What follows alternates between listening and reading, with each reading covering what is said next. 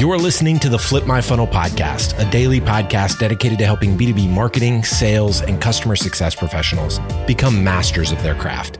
It's Tuesday, and today you'll hear an episode from our Takeover series. Every month, we ask a different practitioner or thought leader to host a series of interviews that cover a specific theme that's relevant to our community. And like Sangram always says, without a community, you are simply a commodity. Here we go. Sangram here. Welcome to another takeover series for the Flip My Funnel podcast. I'm here with a very good friend of mine. Over the last year, I think we have connected on so many different levels. A part of the Peak community, part of the Flip My Funnel, and I've also been using their services for a lot of the things that I produce in terms of video. So Amber, Amber Khan, she's the founder of Repurpose Den. She's an international best-selling author. And she also, this would get you, she's also an average runner. I think you're better than me, Amber. But Amber, thank you for, for joining me uh, and doing this series. Oh, thank you for having me. All right. So, Amber, tell me and tell the audience what is the name of your series and what is the series all about? All right. Well, this particular series is called Impactful Living. And the reason being, this is a series where we feature purpose led leaders who are making a meaningful impact through their work and touching and changing lives of many. I love that. I mm-hmm. love that. You know what's interesting about is that we have a lot of episodes on marketing, and I think this is going to give people a necessary break because ultimately, whatever you do, you got to have impact. So, share a few people that you are going to interview and the topics that you're going to interview on uh, in the series. Yeah, sure. So, uh, just one of them uh, is is Claude Silver, who talks about building a culture of empathy. Then I have Mary Henderson. She based, is based in Australia, and she talks about how to commercialize your expertise into a profitable business, which a lot of us, you know, uh, struggle with, especially those who are pivoting from, say, a corporate career and now looking into starting their own business. And then I am I'm going to have uh, Daniel Priestley, who is the author of multiple books, one of them being Key Person of Influence, The Entrepreneurship Revolution. And with him, we're going to talk about some awesome stuff. He's just published yesterday a new book called um, How to Raise Entrepreneurial Kids. And, and we're going to talk a lot about that. Wow. Like, I, yeah. I, mean, almost every one of this sounds like a story worth going through. Uh, one of the things, and this is where we're going to end because this is going to be an introduction. So, folks, as you're listening to this, you may be listening to the first interview that Amber did, maybe the last one. There's a whole series of about 10 or so that we're going to have in for you, and we'll play every Tuesday and Thursday in the series. So, if, if, and it will tell you if this is the one, the first episode, or is this the eighth episode? So you can go figure out if you need to go back and watch some of or listen to some of these video interviews. But what's interesting, Amber, about all of this is there's a question that uh, Andy Stanley, someone that I follow, says in his book, Better Decision, Fewer Regrets. And hmm. he asked this very question that what story are you going to tell?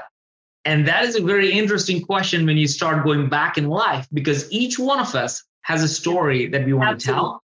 And there is a story that people are writing right now that they don't know. And, and I think people need to recognize that. So I love the fact that you're creating this impactful living series that's going to help people to recognize and come out of their shell maybe a hmm. little bit and recognize that they have a story to tell they're going to tell that story to their kids, their grandkids, or or their neighbor or somebody.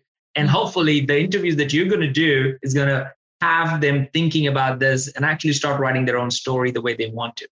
Yeah, absolutely. And that's the idea with all each one of those interviews is that I want people to go with at least one takeaway that they can implement right in their life just by listening to you know the guest stories or the challenges that they share during those interviews and if we can just make a difference in one person's life, I know it would be all worth it. I love it. And again, this is what I love about this this takeover series. You get such a different perspective. And Amber, you also bring in a global perspective because you have people from all over the world who are interviewing in the series. So Amber, again, thank you so much for doing it. All the information to connect to Amber, her company, her book, uh, and all the things that she does is going to be in the show notes. So check that out. And Amber, let's take it away. Awesome. Hello, good day, Greetings, ciao, namaste, and salams to peeps from all around the world. Welcome to the Impact 2.0 show. Now, this show features purpose led leaders who are making a meaningful impact through their work and touching and changing the lives of many. Stick around till the end, and I promise you that you'll walk away with at least one, if not more practical, yet scrumptious takeaways from each of these uh, recordings or live sessions, like an ice cream sundae topped with heavy whipped cream melted dark chocolate, and a dash of gold dust. Now, but today's guest is the director of marketing at Scribe Media, a bootstrap startup without any VC funding, making waves and changing lives at the same time. So, will you please put your virtual hands together to welcome my fantabulous guest, Chris Piper? All right, Chris, welcome to the Impact 2.0 show. Now, before we get into the steak and fries of this conversation, we are going to start off the show with a quick fire round. Are you ready, Chris? Let's do it. All right. Question number one Imagine there's a zombie apocalypse. Who's your squad and why? Uh, probably everyone that's in the Avengers, because who who better than that? awesome, awesome. What is the last show you binge watched? Ooh, currently binging uh, Billions right now. Billions. It seems to be a very popular one with everyone. It's good. It's getting really yeah, good. It's a good show. It's a good show. If you could read one book over and over for the rest of your life, what would it be? Uh, no question. Man's Search for Meaning by Viktor Frankl. Ah, okay. Who was your role model as a kid? Chuck Norris. Chuck Norris. he was the fu guy, right? Or yeah, basically, like he was a cowboy Texas Ranger, but also knew karate and uh, loved him growing up. I wanted to drive a Dodge Ram just like him. Wanted to do karate. Uh, and, uh, coincidentally, um, I've been to his ranch in Texas, which has been like a oh, dream yeah. come true. Yeah. Yeah. Wow. Chuck, Texas? yeah. Chuck Norris all day. All day. Awesome. Awesome. All right. What's the best advice you've ever been given? Stay positive. Be optimistic. Always stay positive, work hard, make it happen. That's it. That's all you got to do every day. That's you got to do every day. That's that's yeah. a brilliant advice. I'm sure everybody uh, could relate to this. All right, so hooray, we did it, and this deserves, I believe, a wiggle and a dance. And I'm not sure bec- uh, because you look too young to have heard of this, but I'm going to play this anyway. We did it! We did it! We did it! Yay! Woo! Hooray! We did it! Probably just before my time. it's good. Hey, it's a good celebration song. It's a good celebration So Yeah, I mean, I, am sure uh, any parents listening to it could, could probably relate to this because they've probably heard this like a gazillion times from Dora the Explorer. But oh, Dora. Okay. Yes. All right. I've my I have a I have a 13 year old daughter, so she probably watched that, and I have blocked that out of my memory. Yeah, yeah. Well, it's been, uh, yeah, I can imagine that she's 13, so it must have been a while, but yes. yeah, I'm sure she knows this one. Alrighty. So now let's get into the steak and fries of this conversation. Now, Chris, imagine I'm holding a pair of gloves. Could you take these boxing gloves through the screen for me and smash for me, and not my face, please, but some kind of a myth surrounding uh, you, you, know, book writing or the book promotion or marketing of book or the reason why people should share their stories? Ooh, uh, so many myths because it's kind of a black box, right? No one really understands how books get published. Uh, no one really understands what goes into uh, writing and publishing and marketing a book. Even if you've done it, there's just so many parts of it. But I think the biggest myth that I could dispel today is your options for for writing and publishing a book. So I think historically, the only option people really thought of, and still today, was I have to write a book proposal, I have to get a book agent, I have to go get a book deal with a traditional publisher like Wiley or Hay House, or you know, there's millions of them, right? Hmm. And, th- that's still true today. People think like that is the professional only way to get a good book done because the alternative, uh, which has only really become popular in the past 10, 15 years or so, is self publishing, right? Yes. You know, I can I can write it myself or hire a ghostwriter, and then I'll figure it out, get it on Amazon. Mm. Uh, but for so many books have been self-published, and you can do a good job self-publishing, but for the majority, ninety percent of self-published books, quality quite isn't there. Mm. Um, you know, it, it doesn't get distribution. There's a lot of issues with self-publishing. Well, there's a third option, right? Mm. Um, and I swear this wasn't a setup just to start plugging what we do in my company, but there truly is like this new-ish third option, Yeah. and Yeah. Um, where you don't have to write the book yourself, you don't have to have hands on the keyboard.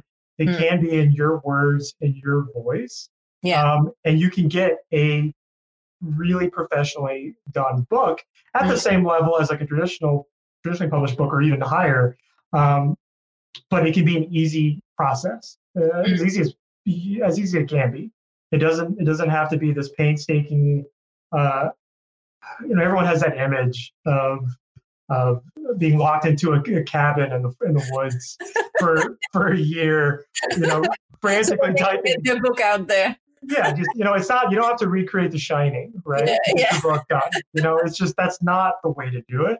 Yeah. Um, there there is a third option, right? Right. You can speak your book. You can have someone write it for you, and it can be something that like is just as good as the traditional route, if not better. Yeah, yeah. So that, that's that's a good one uh, to bust uh, the myth that um, there is, you know, it's don't think that there is only one option out there, two options that or that it's it is an extremely difficult job to do. Um, that myth is busted. It is now possible to. There's an easier and better and more uh, more effective way uh, of writing and publishing your book. Awesome, awesome, awesome. Okay, now a side note here uh, for listeners and viewers you can actually access the bite-sized takeaways of uh, conversations on my YouTube channel, bit.ly. Let me help you show this on your screen so it's easier. bit.ly forward slash spreading ideas with Amber Khan. And uh, for longer conversations, of course, you can you you can listen to it on um, podcasts, iTunes, or watch the bite-sized clips on our YouTube channel. All right, now back to our chat. Chris, could you? I know you have briefly uh, described what um, Scribe Media does, but could, for our viewers and listeners who don't know Scribe Media at all, could you briefly explain what it does and the reason why it exists? Sure. So the elevator pitch for Scribe is we are the we're the leader of professional publishing, right? So our mission literally is to help everyone on earth write, publish, and market their book. So we primarily work with entrepreneurs, executives, uh, coaches, consultants, uh, just people that are already at the top of their game, right? They have they're experts in their industry, they know their stuff, um, and they want to write a book. You know, they've tried and failed for years, um, haven't been able to get it done because it's a painstaking process. Um, we help them get it done, usually within a year or less. So uh, we do book coaching, book writing services, like I was uh, talking about before, book marketing services, book publishing services. Um, we've worked with David Goggins, Tiffany Haddish, um, Joey Coleman, um, a lot of just really big names, Nassim Taleb, um, just a, a lot of really big names, but also people, just regular people like you, Mm. you, you know, just people that want to share their ideas, they want to share their message, and they want to uh, they care about a community or they want to leverage their book they want to make an impact uh, you know and ultimately just leave a legacy with with what they know um, Mhm. we, we help them do that Wh- Which which leads me to the next question: like, why should one write and publish a book? because you're being selfish if you don't you know if if you have expertise in this world if you have been through something and have you know and it, and it can be a hardship it can be just something that you've learned through the day and day out of your business um, it really doesn't matter if you're not sharing your wisdom with the world and helping other people who are on the same path as you but maybe a year or 10 or 20 years behind you um, like I, I feel personally it's your responsibility to share that information to help those people. Hmm. Um, just from an ideological standpoint, that's how I feel. Um, but uh, that's that's why I, why I work at Scribe, and that's why a lot of people uh, that you know with our, in our sixty person team work there is we Hmm. fully believe in that too. Hmm. Um, but also from the marketing aspect of things, there's a lot of cool things you can do with a book if you have your own book, leveraging it for your personal brand or your business and stuff like that too. Yeah, yeah, absolutely. So, what do you think? What mistakes should one avoid when thinking of writing and publishing a book? Uh, you know that you have to do it on your own, right? Mm. That you just have to open up a Google Doc mm. and force yourself to to put words on paper. Um, now that's that's true. If you really want to write your own your own book, um, and you don't want to have a ghostwriter, you don't want to you know have someone interview you and um, put it into book prose, mm. you're not going to be able to skip that part of the process, right? Um, but just trying to force yourself to sit down, you know, when the kids go to sleep at night or uh, on the weekends, and just trying to force it out and starting with the intro, mm. I guarantee you're not going to get your book done. You will, will, another 10 years will go by and you still won't have your book. Uh, mm. So it's actually a uh, an interesting thing. Like we give away our entire process for free, all of it. You don't have to hire us. Right. We would like, we would like you to, you know, mm. but um, you can read uh, our blog. You can read our book, The Scribe Method. Uh, you can go on our website and take all of our free courses for writing, publishing, and marketing a book. And it's we're not literally there's no upsells. We're not hiding anything. It's literally our process of how to get the book done. Mm-hmm. Um, so I, I think frankly, if you're not doing that, if you mm-hmm. want to write your book, at least starting there, you're really doing yourself a disservice. You're going to give yourself a major headache, and you're going to make this thing way more complicated than you need to. Yeah, absolutely, absolutely. And for those of our viewers and listeners wondering where they should go, you can check all their resources out at scribemedia.com. Am I correct, Chris? Yeah, scribemedia.com. The courses are uh, it's called Scribe Book School. It's linked to the, on on that website. Pretty easy to find it. Okay, awesome, awesome, awesome. So, I mean, um, now we, have we've, we've uh, you've shared with us uh, the mistakes to avoid. So, what could could you share like top three ways if somebody's stuck? You know, they've they've they've got years of experience behind them, and they've been um, prolonging this process of you know i should get a book out there you know what are the top three things they can do right away to get this process starting you need to understand why you want to write a book hmm. you know for a lot of people it's just ego right um, which you know, I'm I'm not the ego police. You know, if you want to write a book uh, because you want something on the bookshelf, mm. on your bookshelf, and say that that's yours and that's your accomplishment, great. Like, do it, right? But there is definitely reasons why you should not write a book, right? Mm-hmm. Uh, so, and and I don't know off the top of my head what these are. We have a blog post mm. like who should who should write a book, who should not write a book. I think yeah. if you if you Google like who should not write a book, like our our, our post should come up, right? But understand what, why it is that you're writing a book. Is mm. it out of ego? Okay, that's fine if it is. Um, is it just because you want to share your story and you want to write a memoir? Perfect. Mm-hmm. Um, is it to build your business? Is it to build a brand? Is it to build confidence? Mm-hmm. How are you going to leverage the book? Right. Mm-hmm. Um, I think that at least initially, that is a good frame to look at. Of okay, because everyone everyone says they want to write a book, right? Mm-hmm. Everyone wants to be an author. Mm-hmm. Um, you know, generally speaking, I'm sure there's one or two people in the globe that don't. Mm-hmm. But um, you know, it's it's a bucket list item for a lot of people. But really getting to the core of why you want to write it, who is this for? Uh, who are you seeking to impact? And you know, how does this how does this play into your life? Because writing a book, even as easy as we make it, it's still at minimum eight or nine months of working with us. Mm you know that's a better part of a year. So it's not a, a light investment. Mm-hmm. uh, you're going to write it on your own. I mean people can can knock out a manuscript in a month or two but for most people it's one two three years. So you just diving into it and starting to write the thing because you listen to this podcast and they get you fired up and you're ready to roll and start you know writing publishing your book mm-hmm. uh, like don't. This isn't something you want to jump into. You want to really understand why is this the right thing for you and why now and, and who's this for who, who's this book is, is going to serve so that and i think that's an important thing to start with anything whether you're starting a business or a project or a book um, you know who are you serving and why is, is one of the best places to start with it yeah, absolutely. Uh, I mean, it's the fundamental principle for, like you said, for everything, even for business. We first have to figure out why are we doing this, or why do we want to do what we are um, uh, intending to do, and who do we serve by doing that? Um, and that clarifies a lot of things going forward. What kind of products and services you want to produce, or what kind of book you want to write. So, um, Ironically, there's a there's a great book on this called "Start," you know, with Simon Sinek. Start with exactly, which I'm sure like every single person on the planet Earth has read it. I don't know anybody who's not read it, um, but for sure, it's it's a very impactful book. Um, it has changed, I'm sure, millions and millions of lives. So let's dive more into now marketing side of the book. So I know you mentioned that you guys are now starting a, a marketing arm uh, to your book publishing uh, business as well. So let's talk about, you know, what mistakes one should uh, avoid or what challenges one might come across when it comes to marketing their books.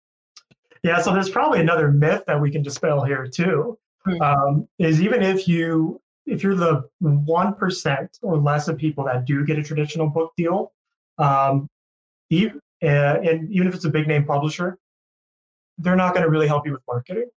They just don't.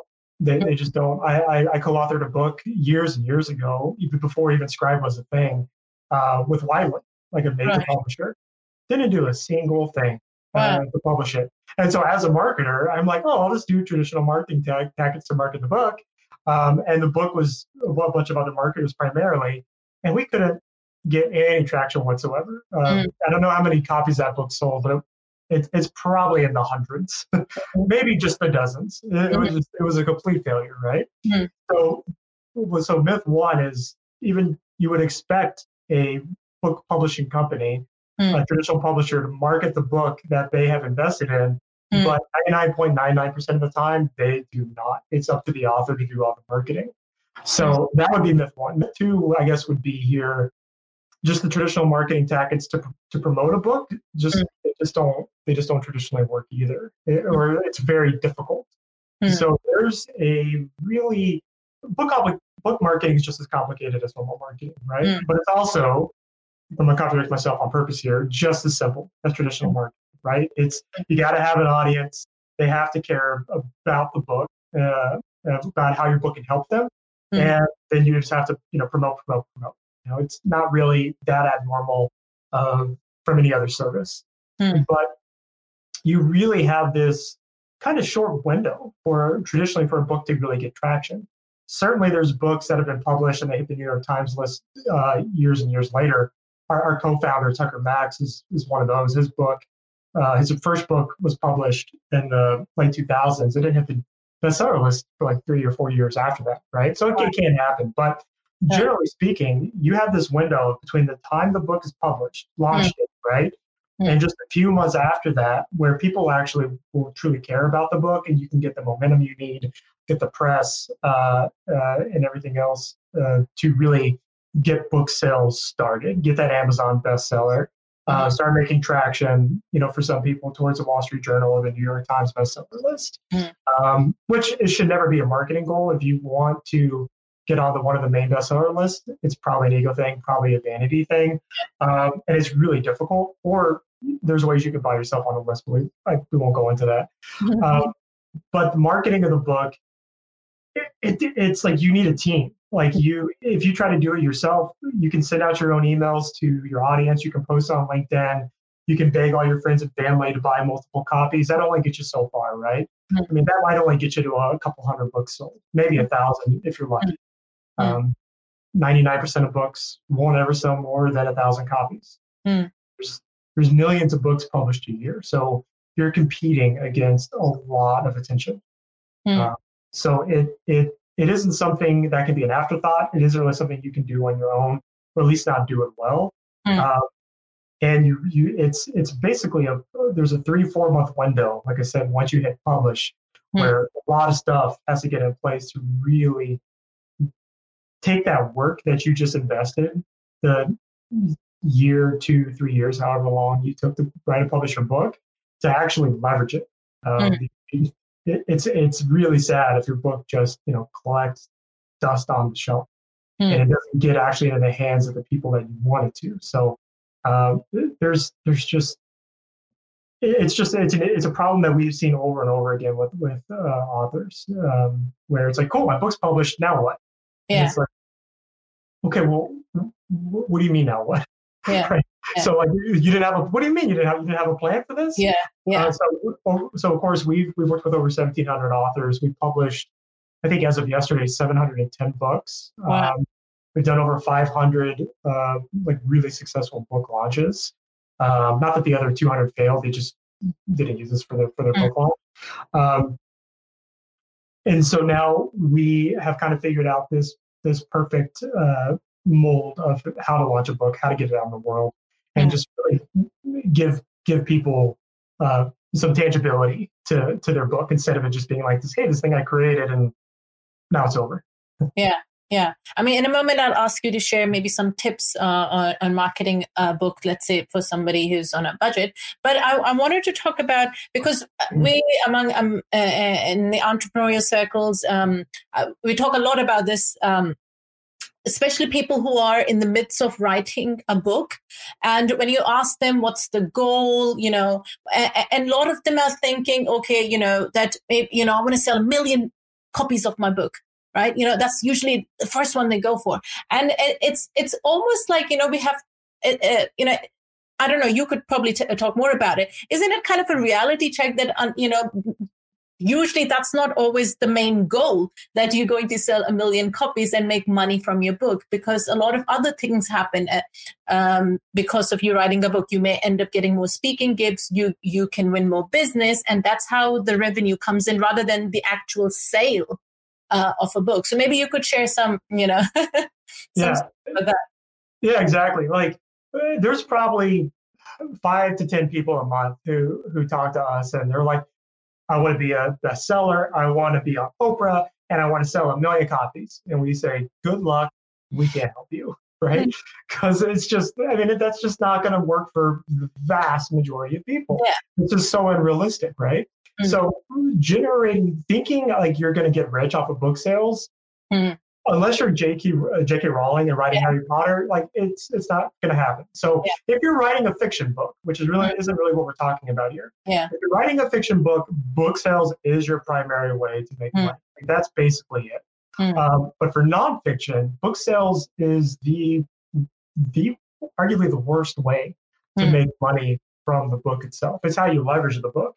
So there's probably like 20 or 25 different ways I could rattle off if you own your own business um, or if, if, you're an executive or a co-founder of a company um, on how you can how you can leverage the book. You can leverage it for lead generation. Yeah. Um, you can leverage it to well, if you're not speaking, you can get it to start getting on stage or start commanding higher speaking fees, uh, attracting the right clients, consulting. Like you know, the list goes on and on and on. But yeah, focusing on book sales is the worst thing to do.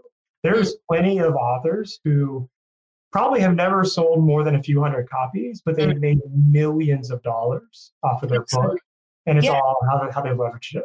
Yes, it's how you leverage it because it acts as a, I remember one, one of my mentors saying this once that use your book as a business card. This is your new business card. And it made so much sense because you know like uh, out of all if, if you were to go to a let's say a business networking uh, uh, group and how many people out of those have written a book imagine you produce that. Uh, you know so much credibility goes with, with it. So much more business you can win because they now see you as a credible source um, uh, in the niche that you're working in. They see you as a person of influence and uh, of credibility. Just because you've written a book so, I, I mean, I believe the benefits go far beyond the actual sale of that book. You know, yeah, I mean, I mean, you like you right in terms of search engines, right? There's Google, YouTube, and then Amazon, right? Amazon might actually even be bigger than YouTube in terms of mm. people that search. But when you want to learn a topic, um, I mean, for me personally, right? Like I'm, uh, you know, at, at some part of the process, I'm going to Amazon saying, trying to figure out who wrote the book on this, who's the go-to expert, right? So it's and it and it's like okay, well, this looks like exactly what I need to learn. It mm-hmm. has uh, hundreds of positive reviews. This is the book. This is the person I need to talk to to learn this thing, right? Yeah. Like I just did this with uh, like something I didn't like a new area of marketing that I wasn't super familiar with. Hmm. Um, and it wasn't even a question of like, is this guy credible? Is this guy the authority? It's like, he literally wrote the book on it. And this is a, obviously a phenomenal book, highly reviewed. Um, this is who I'm going to talk to, and this is who I'm going to reach out to to see if he uh, does consulting, right? And then, you know, bam, he might have made 10 bucks from, from me buying his book, but he's going to make five figures in consulting. Mm. That's mm. just how it works. That's how it works. Absolutely, absolutely. Uh, and I know that because at my company, uh, Repurpose Den we we work with uh, a lot of authors who have already got have, have already published their books, but a lot of the times that it's just sitting. I call it in the in in the isolated archives of Amazon or or somewhere on their website. Um, and of course, it acts um, uh, as a source of credibility for them if people know them, if people find out about it. But what we help them do is is basically use the content from their book and, and um, repurpose it for social media, um, so that um, you know the idea is not obviously to drive you know more traffic to their book sales, which it can happen and they may sell a few more books. But but the point is that they've already got content sitting. They're just sitting on a mountain of content and it's just that they've not um, utilized it properly you know, you know squeezed every juice out of it um, using it on social media um, so that uh, more and more people get to know about the work that they're actually doing so which brings me up to uh, about uh, marketing tips that how do you uh, suggest uh, maybe the top three ways of marketing a book especially for those who maybe are on a budget or maybe thinking they want to do this on their own, or even if they were to use somebody else's uh, um, help or support in this, how should they go about doing this? Ooh, honestly, I'm probably not the best person to answer this. I need my author marketing strategist uh, mm-hmm. to jump in here. But the okay, there's probably a, a few main things. If you're on a budget, um, you know, you, you, you don't want to do like the massive book launch or or just you can't afford to get the the, the team around you to do that. Hmm. Um, you know, there's definitely the best thing you can do, right, is don't sell unapologetically. And what, what I mean by that is, you know, people usually go one or two paths when they publish a book. Um, they either under leverage it or they w- way go over the edge, right? And they start promoting the book just in incorrect ways, right? So I, I think as soon as you become an author, right, uh, that has to be part of your identity. Mm. You are the author. So this needs to be next to your name everywhere you go. Um, if people, it needs to be in the title of your LinkedIn page, your whole LinkedIn, like your personal page, it needs to be about you being the author and the speaker and the owner of whatever company you're the owner um, you should be, you know, give the book away for free. Give the PDF away. Mm. Um, give, you know, the, you're trying to share your knowledge, right? And people hate reading PDFs. So if your information is good, they're going to buy the book anyway or get the audiobook or whatever. Mm. Uh, so there's that part of it. Um, people have to know you have the book, right? So whether it's on your LinkedIn or your website or your email signature, like that's pretty basic stuff. But you'd be surprised how many people just completely overlook that part. Mm. Uh, then I think the other kind of really important thing here, which is so easy nowadays too, is just media. Um, and I, I, think that's the largest thing that we we preach and that we do when when we launch our, our own book or when we launch mm-hmm. our authors books. Um, you know, it doesn't make sense to try to go after like really huge name podcasts. Mm. Get after the more niche podcast mm. that has the audience that you're seeking to serve. Mm. Uh, you know, the people that you want to be seen as the go-to expert in, mm. that will make more of an impact than going on whatever it is like your favorite podcast is. Right. Right. Um, you know, I mean, going on Joe Rogan's podcast would be amazing for most people, right? Mm-hmm. But um, the deepest impact you can make is focusing on that niche mm-hmm. and uh, just just going deep. Don't go wide, just go deep. Just focus on, just focus mm-hmm. on. You know, go on their podcast, get in their niche media, find the top bloggers, reach out to them the amazing thing is, this should be really easy for mm-hmm. you to pitch and to get these placements because you now have that book. You are the author of so and so book. You wrote the book on this topic that can help their audience. Yes. Uh, you can write the worst pitch in the world and you'll probably get on uh, Absolutely. Uh, an article or something like that. Um, Absolutely. Um, but you don't have to hire a PR team, right? Yeah. but I, I think where most people go wrong is they oh, I got to be an Inc. and Forbes and Fortune. Yeah, you, you you can go that. You can become a columnist, do all that stuff, mm-hmm. but don't forget about what matters, right? Mm-hmm. That's the people that you want to seek to serve, and where are they? Um, if you're going a little bit more downstream, the media is going to come, the article is going to come, the press is going to come. You can use that to trade up into the bigger stuff if you want, mm-hmm. uh, but don't don't overlook like where you can make the biggest impact.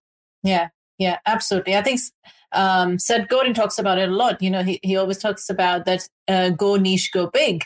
Um, uh, uh, and even if somebody ha- has an audience of just a thousand people, and but you know they are the exact audience you've written this book for. Imagine going in front of them, doing a live with them, or a you know an interview uh, with them, um, uh, you are more likely to get the results that you desire than going to a huge audience, which is a mix of different audience, uh, and hoping that you know you, you will go big that way. Exactly. I mean, it it uh, it's so obvious now, but like my yeah. one of my favorite articles on marketing is yeah. Kevin Kelly's "A Thousand True Fans." Yeah. So yeah. I mean, if, if you can create a thousand true raving fans and they buy your book, then they buy your course, and then they hire you for consulting, they get you to speak at your conferences. I mean, you just built a one to three million dollar business. Mm. But I mean, you, but you gotta you gotta focus on the audience. Yeah, focus on the audience. Yeah, and mm. and yeah, and and focus on your area of expertise and who's got that audience. Um, that would exactly. be the yeah best way to market. Yeah, awesome. Um, that's a great advice. All right, Chris. Now, I can't pretend to know all about you or Scribe Media. What should I ask you that I didn't know enough to ask? Ooh, oh man. It's like a, it's like an onion. So many layers that we could peel back here. I don't know where which way to go. Um, Maybe new projects that you yourself personally or Scribe Media is working on. Behind the scenes stuff we don't know about. Well, I mean, I, I guess I'll, I'll share a story, right? Yeah. So, like everyone, uh, this year has been a little bit different than what we planned when we did our annual planning in December yes. or January. So, um, we obviously, like most people, threw out our playbook in March. Um, you know, the, the, quarterly goals, you know, whether if you use OKRs or WIGs or whatever, like it didn't matter. Those were, were getting thrown out for most people. Um, we we were able to we were able to make a big pivot and we've mm-hmm. had a really phenomenal year because of it as a company we we and we're we're a little tiny startup uh, 60 people uh, we're doing eight figures in revenue no vcs no loans um, mm-hmm. no debt like we're truly the definition of bootstrapped mm. um, you know intentionally you know yeah. we, we, we, do that on purpose um, so it was it was scary for us yeah. you know and what was the What'd you say? What was the pivot? The, I'm getting to that. I'm building up to it. Sorry. Um, so, like, you know, our our CEO had to become a wartime CEO as uh, leading the marketing team. I had to become the wartime marketer. So, you know, we, we cut down ad budgets to literally zero. Our lead flow dropped down, and so it was like, what, what do we do? You know, mm-hmm. like a lot of people, just the uncertainty in, in March. Uh, uh, at least in America in March. I know you're in the UK. I don't, I don't know exactly when it when it hit hit the UK, um, but we we really just thought about what what would we want if if we were on the other side of this, mm-hmm. um, and we would say, well, everyone's at home. They're not traveling. They're not going to conferences. Most places are locked down oh, people are probably going to write their books because it's like, what's their, what else is their excuse? Mm-hmm. So we just, we just decided to do that. So the big yeah. pivot was we did, I can't remember now, um, uh, but in March, March and April, we did it twice. We did a multiple day, like two, three days, eight yeah. hours a day, where we got the co-founders, uh, the marketing team, our senior editors, everyone on a Zoom. We had like 10,000 people sign up and we taught them literally our entire process. Oh, wow. And thousands of people started to write their book. Um, wow. And as a result, I mean, thousands of them will never finish, hundreds of them will never finish. Most of them won't ever work with us. But mm. April, May, June, July, we had some of the biggest uh, sales months in company history. Wow. Uh, and I think that was a direct indicator of literally we we didn't even have a plan to sell anything. Yeah. Like we we you know workshop was done. We're like okay, good luck. You know if you if you need if you need help, go to go to our website, check out the recorded courses if you want to revisit it. You know yeah. that sort of thing. But um, there was no tactic. There was no way. We are just like, oh, it's just going to be a brand play. Mm. Well, I mean, that brand play actually ended up creating two new seven figure uh, service lines for us. Mm-hmm. And I mean, the, the, leads are up for a reason the rest of the year. And I really think it's because of what we did uh, in Q1 and Q2 of this year of literally just giving everything away for free. Mm. Uh, you know, not doing upsells, not trying to pitch people to work with us, just legitimately you have time, we have the knowledge, we're going to teach you how to write your book so you can leverage this time and make it a live time instead of just, you know, dead time binging, binging billions or doing whatever, whatever else you do in your free time. Um, so, and I, I think if more people would have taken that approach, yes, it might have softened the blow a little bit for them. Um, obviously, we were really kind of made, found the the right thing to do and and at the right time and the right moment and took advantage of that. Mm-hmm. Um, but truly, we just were like, how, how do we help people? Um, yeah. And it's it, it's helped our bottom line. So yeah. which has helped us. yeah, yeah, absolutely, it worked. I, I love that because you you you guys just thought about you know how how can we go out there and and give even more value than what what we've been given and help people out. And it just brought so many people. And you didn't think about, oh my God, all these people, can they afford our services? Can, will they really buy from us? Um, you know, the approach was, okay, let's help them get their books out there. And eventually, this is what usually happens. A lot of people realize, okay, I don't think I can do this on my own. I need some help and support. And then they go look for the appropriate companies um, to work with, uh, and some go on their own. That's okay too but it's just a brilliant approach. I, I love this that um, thinking of giving value actually brings in the revenue. Uh, it, it's a no brainer. It's pretty much a no brainer strategy. Yeah, it is. Yeah. And it's so much more effective than I'm just going to do a one hour webinar. Right? Yeah. Just going to send out an email and do another blog post. Right. Yeah. I mean, yeah. there's, we just literally, it, it, it didn't make sense for us financially to do it. Getting that many people eight hours a day for two or three days. Yeah. Um, like that's a that's a lot of payroll. Yeah, uh, yeah. So how, how, did you do them? Were these like Zoom calls? They would go for hours. How how did you do it? Yeah, we literally just promoted it wide and far, um, yeah. and then we just God, what I, it was the simplest possible thing. Like we've never done a webinar in our life. We're just like we use Zoom in our own company. Uh, so we're like, does Zoom have a webinar option? I don't even know. turns out, turns out they did. So yeah. you know, we bought that. We figured out the tech stuff, mm-hmm. and then um, we threw together some slides. And I mean, we're knowledge experts, so we didn't really have to rehearse or do anything. We just mm-hmm. jumped on there and, and started teaching, and then each day made it better. And you know, there were some issues and problems, you know, came up, but you know, we just took action you know, just yeah. as action as quick as we could. Um, yeah. yeah. You know, didn't, didn't try to plan it out and think about it. Because if we would have done that, we would have done this in May or June and yeah. you know, no one would have cared, right? But literally, yeah. we went shelter in place. I think my co-founder called me on like Sunday night or Slack me or something. And we were building it that week and launched it. I want to say next the next week after that, like Tuesday or Wednesday. So it was quick. Like, what can we do now? What yeah. are we how how how, how are we going to define this time for us? And that's just how it happened. So, is this something like you plan to do uh, now on a regular basis, uh, ongoing basis, or was it a one-off thing? How- yeah. So we we thought we struck gold. So you know we we did this thing, had thousands of people sign up for it, uh, and so we did it a second time. That was really successful. And so finally in, in May, June, we're like, okay, we can't do the multi-day thing, uh, you know, over and over again. It's just too much. So we we turned it into a one-day thing and then a half-day thing.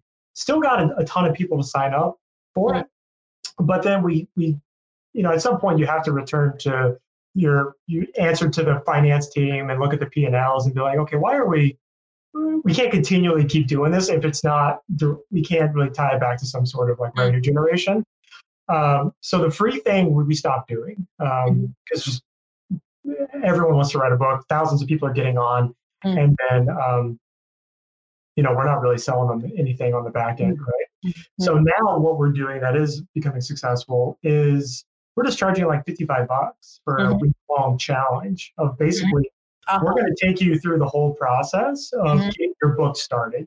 Yeah. Uh, like defining the audience, creating the outline, uh, creating your writing schedule, like a whole bunch of other stuff, and then starting out your writing plan.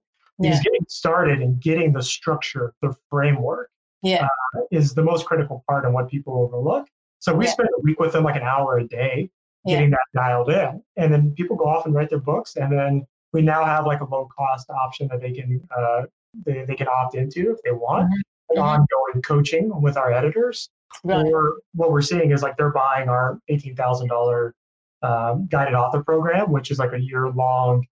Uh, like they go into like a multi day intensive workshop.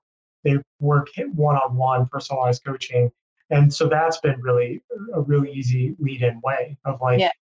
Hey, we're going to teach you how to write your book. You're going to start it. You're going to understand how difficult this is, Yeah. and then if you're truly committed and you, you have the funds, you're going to work with us. But if not, that's cool too. You know, you can go to Yeah. school and, and do it for free. Yeah, yeah, absolutely. I think that works uh, uh, um, uh, wonders because it's the same for us. I, I, I mean, we uh, in our case, we are happy to teach people actually how to repurpose your content. But but uh, what actually happens is a lot of times some people do it, and they if they've got the time, they're happy to do it on their own. Good for them. A lot of the times they realize it's a lot of work. It's a lot of work. They need to bring a designer on board, video editor on board. You know, they have to. Uh, have access to these tools you learn how to use these tools a lot of things right and then uh, some of them realize well it's not something i want to get into and and guess who they'll go next to to buy that service from somebody who's helped them out in the beginning anyway Right. Exactly. And you, you know, you bring up a good point too. Yeah. Is like most content production is such a beast, right? To do it really well. Um, like we we we publish blog posts, podcasts, uh, two videos a week, uh, probably a couple of things I'm missing, right? And that that's just an ongoing cycle. It takes a team, and that's how most other companies approach it too.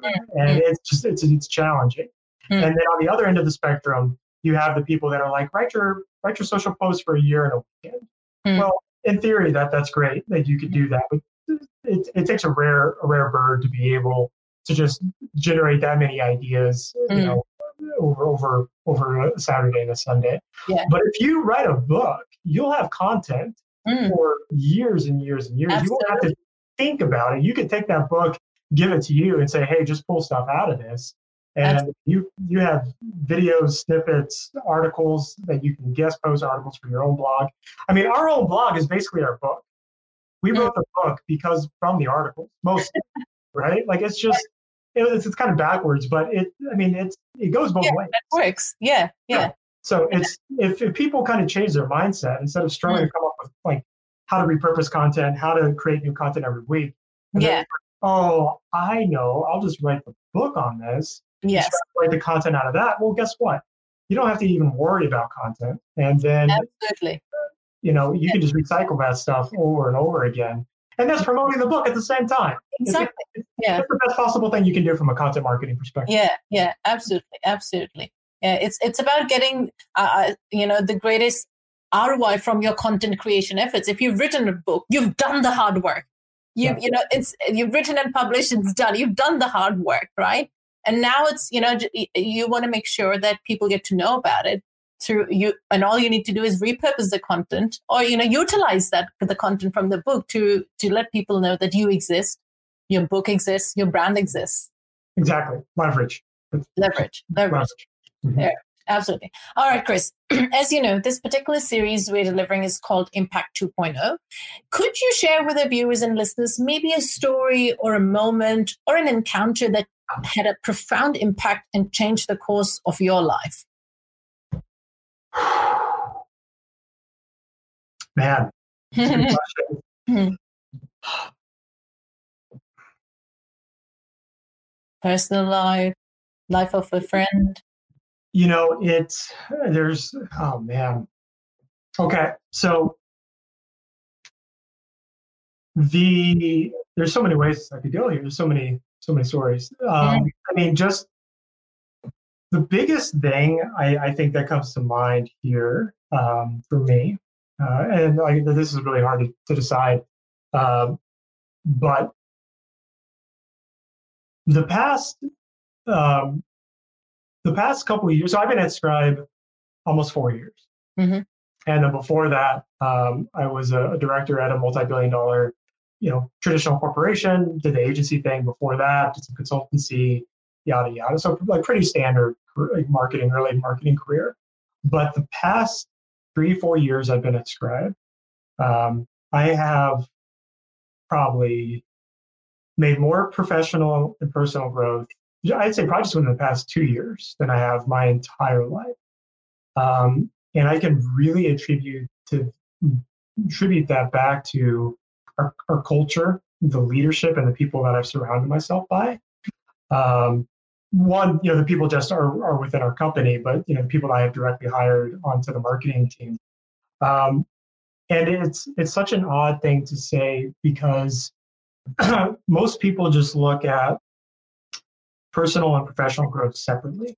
Hmm. But when we when I really truly understood this, it was a major game changer for me and how I leveled up, uh, right? Because I came in as scribe, thought I was a good leader.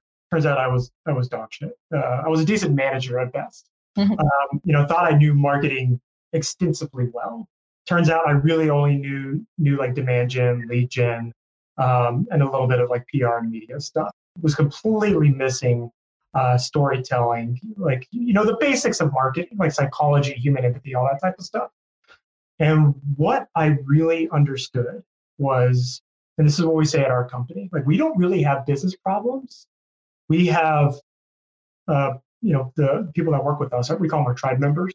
Our tribe has personal problems that makes their makes its way into the business. Mm-hmm. Right? so what I mean by that is my ego, my um, self-limiting beliefs, mm. my self-worth, my lack of self-care, my um, my just my mental blockers and my, my mental obstacles. Me thinking I uh, me thinking I have a growth mindset, but if I really evaluate it, it's a semi-growth, semi-static mindset. Mm. Right? Mm. Those all were just personal issues. That's just my psychology. Mm. Right. I showed up to work every day. I did an excellent job. Did my best. Um, but when I when we combine the two and realize if I can alleviate these personal blockers, these personal issues, this and then really start refining my psychology, not only does my personal life get a lot easier, I am uh, you know, I don't know what our CEO would say, but I think I'm 10 times the leader, mm-hmm. 10 times the marketer that I was uh, three years ago. Mm-hmm. I, and, we, and we can see it in the revenue. We can see it with uh, the team. We can see it with the growth of the company, and then I can feel it in myself, in my own, and how I view myself, and how I just how I feel waking up. Right. So yeah. it's it's really just understanding that even in, in, a lot of companies, and I'll say it again, it's you don't have. I mean, everyone there's business problems, of course. Mm. Business problems exist because there is a personal issue mm. that you're just or some sort of emotion that you're not feeling that you're not resolving mm-hmm. and so that's why largely those business problems stay business problems just because you're not you're not being honest with yourself of why those problems are there mm-hmm. um, so for me understanding that was huge in my personal growth which has mm-hmm. translated into the team growth business growth revenue growth and then just continues Absolutely, absolutely. I remember talking to um, Claude Silver uh, from VaynerMedia talking about this last week. We did a live together. As you know, she's she's the chief heart officer there, and, yeah. and she talks a lot about um, you know leading with empathy. Uh, um, and uh, it, uh, you know, it was so interesting to hear how they the the culture that they have also created within their company. That you know, she, she was saying that we don't separate um, yeah, our personal lives are not separate from our from our work lives. You know, it's it's you cannot expect that somebody's having a hard time at home and then comes to work and he has to, you know, he or she has to forget all about this, right? As if as if that's not going happening in, in your life, right? And and and and do do the job and then go home and forget about job and then just worry about the other thing. It just it's not hap- it just doesn't work like that, right? Yeah, it, it's it's. I mean, it's actually toxic that companies approach it that way. Yeah, um, like it's part of our culture bible, uh, which mm-hmm. is, is, public and online, mm. uh, where we, we, you have to bring your whole self to work. if, if and not to say you have to like hey, uh, guess what, guys? I'm uh, having some marital problems. like, you know, that, that's not it, right? Mm-hmm. Like, if you want to, if you want to come to work and want to have that conversation, great. But mm-hmm. it's, you know, work itself is is one, and trying to build an artificial barrier between those things is yeah. just damaging to the people. It's damaging to the company. Um, so it's literally part of our culture, and the requirements of work at Scribe that you bring your whole self to work. Yeah. We want all of you, good, the bad and the in between. Yeah. We'll help you out where you want support and mm. ask for it. Um, but truly, by us doing that, we, mm. we're just getting the best we can uh, out of everyone, and everyone is getting uh, them their best selves too. Yeah. And whether they take that best self and go to some other company, that's great. But so far, majority of people they stay with us. Um, yeah, and, yeah. and we like we. I don't want to turn this into a culture conversation, but I mean, our we we were named 2018's uh, by Entrepreneur Magazine. Yeah, I saw that. Culture in, yeah. America, right? Yeah. Uh, and our, our, our culture is, is is no BS. It's yeah. It's it's fundamentally different. It can be an extraordinarily challenging place to work, but if you really want to make the most progress possible in your personal life, in your work life, you as a person have to bring your whole self to work and then you as the entrepreneur the company owner or the chief heart officer you have to embody that culture mm. um, absolutely to really support the people people yeah. are always first people forget yeah. you know, uh, i think too many unfortunately ceos forget that. People is what matters. Mm. profits should always be second. Yeah yeah yeah. Uh, and I believe hopefully in the future, we'll see more and more companies embracing that type of culture um, in their organizations as, as proven by those who have adopted it that it works wonders. Uh, it actually helps you not only grow your business, it helps the individuals grow personally and be successful wherever they go. So yes, let's keep our fingers crossed for the future, future companies. Uh, alrighty. All right, Chris, I know we're coming up towards the end of this fantabulous chat. So before I ask you to share a challenge with the viewers and listeners, I'd like to ask you one more hypothetical question, which is if you had a $100 million to spend on making a meaningful impact in the world, how would you spend it? Good questions. right now, I would probably i mean i would have to sleep on this question a little bit more but the first thing that comes to mind is yeah. it would be donated to maps john hopkins for psychedelic research to help um, help people overcome ptsd uh, oh, yeah. treatment resistant depression anxiety all that type of stuff yeah uh, yeah i think that is going to be the biggest change our generation possibly will see is mm-hmm. um, not not if, but like when uh, psilocybin uh, and MDMA gets legalized, uh, that is going to help millions and millions of people yeah. overcome their treatment-resistant depression, lifelong anxiety.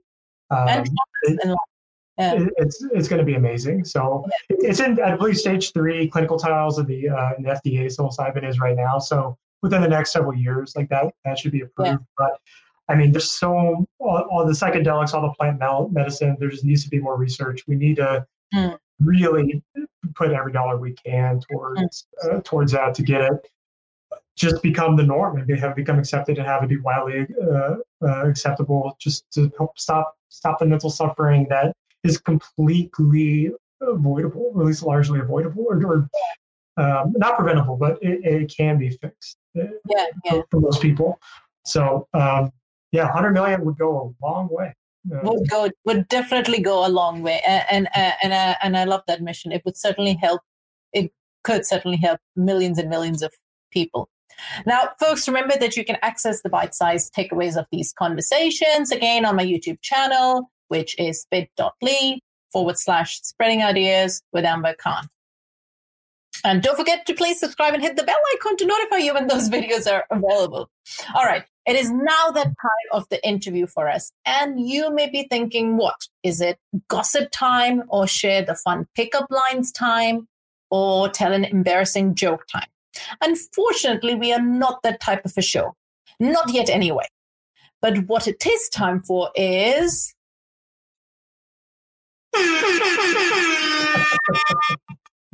the 48 hour challenge time. So, Chris, this is where I ask you to share what is that one thing that our viewers and listeners can implement in the next 48 hours that doesn't cost them an arm and a leg or a team to execute when it comes to writing, publishing, or marketing their book? So the the challenge I would like to present to everyone um, is relatively simple, but most people won't do this. But I challenge everyone to find a uh, a trail that they like, somewhere where they can go out in nature and just walk and think. No, uh, no AirPods, no podcast, no music, just you and your thoughts. Walk for half an hour in nature. In, in nature, if you can. Um, if there's no nature around you, you, you lap around the neighborhood or the city is fine. But do that and think about uh, who who who are the people that can benefit from what you know? Mm-hmm. Who could potentially be suffering right now? And what information do you have? What wisdom can you would you want to share with them? Yeah. Um, if if you think about your book from that frame, I guarantee writing and publishing your book and getting the an email from someone you don't know across the world once your book is published about how you change your life mm. will be in the top five of the most impactful moments in your life. Mm. Mm. Um, and and I think so many people, if they really think about what that would feel like, um, they would want to understand that if there's one of those people, there's a hundred or a thousand, uh, if not more, of mm-hmm. those. So think about the impact you could have on the world if today or tomorrow, you literally just take 30 minutes, think about that deeply about what is the wisdom that you want to share with the world and who yeah. can you serve. Yeah. Because um, there are people that need to know, uh, need to know what you know.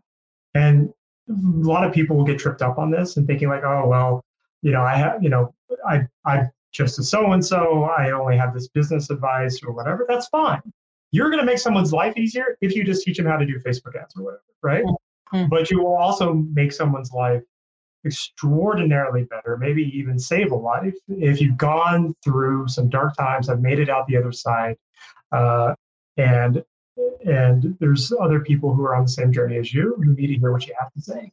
So think about what that may be. Think about what you would potentially share with the world, and um, you know, I, I challenge you I guess part one, think about it. Part yeah. can I do part two?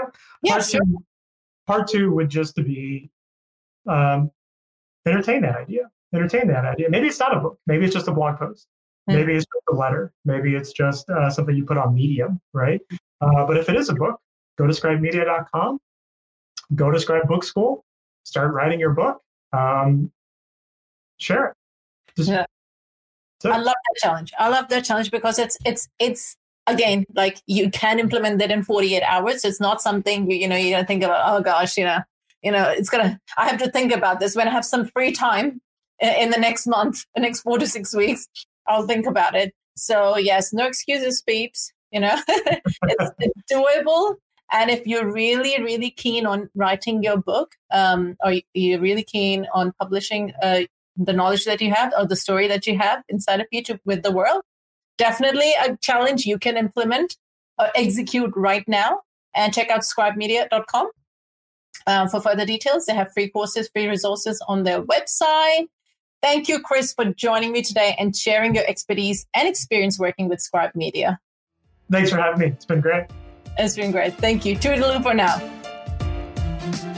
You've been listening to the Flip My Funnel podcast. To make sure that you never miss an episode, subscribe to the show in your favorite podcast player. If you have an iPhone, we'd love for you to open the Apple Podcasts app and leave a review. Thank you so much for listening. Until next time.